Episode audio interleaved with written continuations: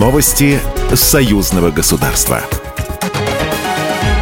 Инопром 2023. Свои наработки на Урал привезли более тысячи мировых компаний, но самую большую площадь занимает Беларусь. Более сотни предприятий представили не только свои, но и общие совместные с Россией проекты. Михаил Мишусин, председатель правительства России, подчеркнул, что на достигнутом нельзя останавливаться.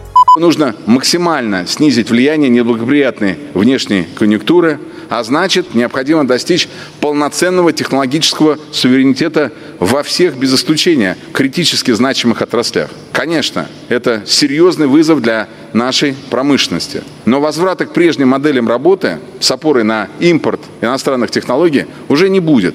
Подчеркну, наше будущее за выпуском всего спектра собственной высокотехнологичной продукции. Гвоздем программы «Инопрома» стал электропоезд «Ласточка». Это первый полностью российский проект. Раньше их выпускали совместно с немецкой компанией. После ее ухода больше года понадобилось на полную локализацию. «Ласточка» будет разгоняться до 160 км в час. Сейчас электропоезд проходит динамические испытания. РЖД уже заказала 22 таких пассажирских состава. На выставке «Инопром-2023» каждая восьмая компания участница из Беларуси. 125 предприятий представили товары на 3000 квадратных метров. По словам премьер-министра Республики Беларусь Романа Головченко, вскоре белорусскую линейку могут дополнить и самолеты.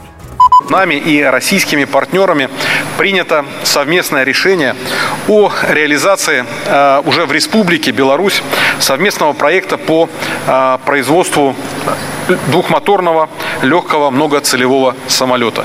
Этот важнейший проект ознаменует собой переход Республики Беларусь в клуб стран авиапроизводителей при поддержке нашей братской России.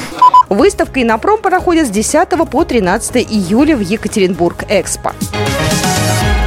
Новые союзные мероприятия следующего года обсудят 14 июля в Витебске, где состоится заседание комиссии парламентского собрания по культуре, науке и образованию. Также депутаты рассмотрят вопрос о подготовке очередного заседания постоянно действующего семинара при парламентском собрании Союза Беларуси России по вопросам строительства союзного государства, в ходе которого планируется обсудить проблемы и перспективы развития образования и науки в Беларуси и России.